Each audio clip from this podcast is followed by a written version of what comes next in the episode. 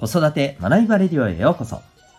親子の個性、社会性の発揮をサポート。キャリア教育コーチの前城秀人です。今日もお聴きいただきありがとうございます。親と子供のコーチングを通して、お子さんが主人公感覚を持ち、困難に立ち向かえるようになる。そんな子育てのサポートをしております。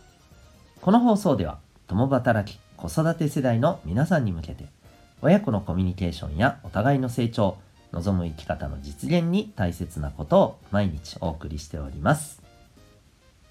今日は第777回を揃ってますね。37。えー、になります。えっ、ー、と、子供、大人に共通する人の器についてというテーマでお送りしていきたいと思います。また、この放送では演劇は生きる力、子供のためのドラマスクール沖縄を応援しております。それでは今日のテーマでございます。えっ、ー、と、人の器についてということで、まあ、今日はなんとなく感じたことをですね、えー、ゆるっと喋ってみたいなと思います。えー、まあ、人間の器が大きいとかね、小さいとかって、まあ、そういう表現使ったりするじゃないですか。はい。まあ、使わないっていう人もいらっしゃるかもしれないんですけど、で、たまたまこの間、何かの話でねちょっとそういう表現を使った後にふと思ったんですよね。人の器ってそういえばどういうことなんだと。なんか寛大っていうね意味合いで捉えてる部分もあると思うんですよね。なんかいろんな物事を許すとか。うん。ただ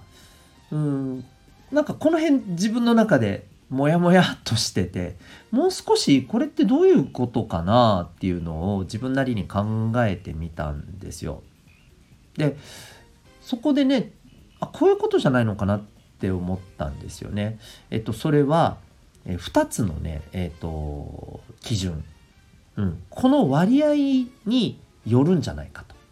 でこの2つの基準って何かっていうと、えーまあ、簡単に言うとね自分に課すっていう基準と相手や周りに貸すっていう基準。で、この貸すっていうのは、あの、お金を貸すとかね、物を貸すの貸すじゃなくて、え課題の課ですね。はい。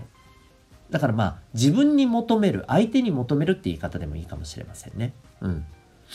例えば、その自分に課す、自分に求めるっていうのは、えー、自分の努力とか工夫とか成長とか考え方とか行動とかね、こういったことを、まあ、どうするかっていうふうに、えー、意識することですね。うん、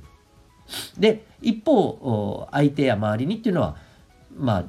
その逆ですよね。あのそれを相手や周りに求める。こんな風にしてほしいとかね。こんな風に考えてほしいとか。こんな風に、えーえー、工夫してこんな風に変わってもらえたらなとか。うん、っていうとこだと思うんですよね。でこの割合がまあ、自分に課するっていう部分が大きいほどやっぱり器って大きいんじゃないかなって思うんです。ただ大きすぎるのはどうかなっては思うんですよね逆に。つまり、えっ、ー、と100%自分に課するっていうのはこれはむしろうーんともするとですね全部自分が悪いみたいなことにえー、受け取ってしまう思考にも行きかねないと思うんですよ。うん、要するに全部自己責任の世界ですよね。100%になってしまうと。でこれが逆に、えー、相手が100%っていうところになっちゃうとそれはまたねもう自分は何の努力もせずにとにかく周りが悪いみたいな 周りに何とかしてくれみたいなね相手に、えー、自分をがねあの気持ちよくいるために、えー、相手が頑張るべきだみたいな100%そういう考え方っていうのはまたあのねもうあまりにも傲慢すぎるじゃないですか。うん、そうこういう話になっていくんですよ。でこの自分に課するっていう、えーと、割合が大きい人っていうのは要は、まあ、自分次第で、ねえーと物事にこうやって向き合えばいいんだっていう考え方が基本大きいわけじゃないですか。その領域が広いわけじゃないですか。それってやっぱり器になるのかなと思うんですよね。うん。これが狭いとね、なんか自分は正直ちょっとしたことしかしないのに相手に対してああだこうだって相手でうまくいかなかったら相手のせいみたいなやっぱこれって器が小さいというかね許容しきれないわけじゃないですか。うん、そのね自分が工夫するんじゃなくて全部相手や周りに委ねてしまったら当然のことながら自分の思う通りにあ周りや相手が動く、ね、わけではないですから、うん、そうするとねなんかすぐにもう不満が出てしまったりとかね、うん、そういうとこなのかなって思ったりしたんですよね。は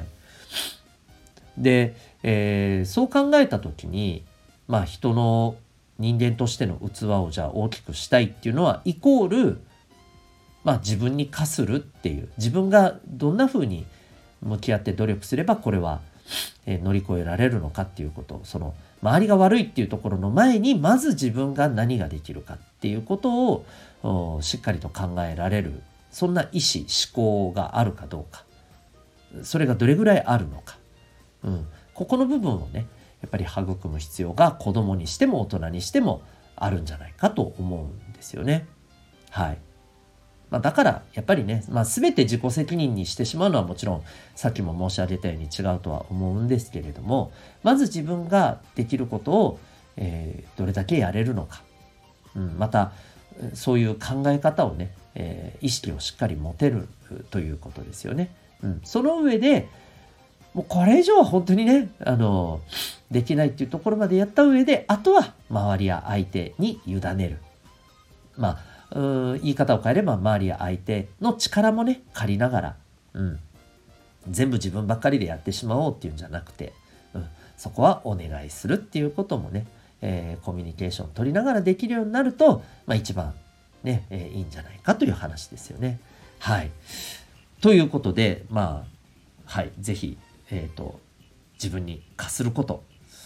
ね本当はあるのにサボっちゃったりしてませんかねっていうところを考えていくと自分の器を広げるということになるんじゃないでしょうか。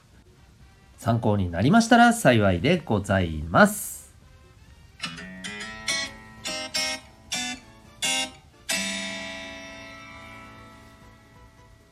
最後にお知らせです。親子コーチング体験セッションのご案内をさせてください。そろそろですね、えー、私立中学の受験を控えてる小6の皆さんってもう本当にね大詰めだと思います。まあうんももちろんね追い込みもあると思うんですけどももうそれ以上にね体調管理とかコンディションを整えるっていうことがねそろそろ優先になるもう本当に最終の最終の局面になってく、えー、るんじゃないかなと思うんですがえっ、ー、と、まあ、そんなね、えー、受験を目指してる皆さんになんですけどえっ、と、受験に合格することはもちろん大切ですが、その後、合格した後、これがもっと大切なのは言うまでもないですよね。えー、だってそのために今頑張ってるわけですから。ただ、えー、受験に合格するための頑張りと合格した後の頑張りっていうのにはだいぶ違いがあります。で、えー、まあ何が違うかというとですね、えー、合格するための頑張りってもうシンプルなんですよ。で、全員にとって同じなんですよ。そう。つまり、まあ、得点を取るということですよね。ところが、合格した後っていうのは、何のためにやるのかっていうのは人それぞれ違ってくるわけですよ。当然ですよね。当然ですけど、意外とここ見落として、えー、見落とされてしまってたりすることも多いんですよね。で、大事なのは自分なりにそこで、えー、どう頑張るのか。えー、私立中学って当然のことながらですね、他の公立よりもカリキュラムというものが非常にね、えー、やっぱり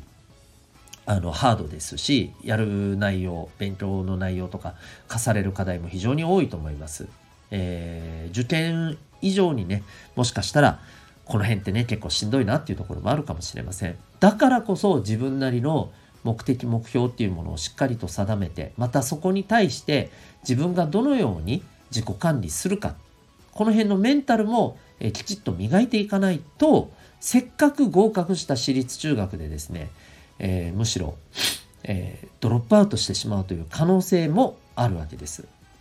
じゃあそのために何が大切なのか。これ自分と徹底的に向き合いそしてえー、周りのサポートも得ながらですね自分がそこに対してどうコミットするかを、まあ、明確にしていく必要があります。そんなサポートをしていくのがですねこの親子コーチング、えー、セルフアクションコースというプログラムになります。今ですね、えー、募集あ、ごめんなさい、体験セッション募集中でございます。えー、このプログラム、なんとうちからですね、えリモートで受けることが可能です。私、沖縄におりますけれども、え全国各地からですね、え受けていただいている方もいらっしゃいます。興味がある方はですね、概要欄にウェブサイトへのリンクを貼っておりますので、えそちらからですね、え詳細ご覧になってみてください。さらに、え、体験セッションもそこからお申し込みできるようになっております。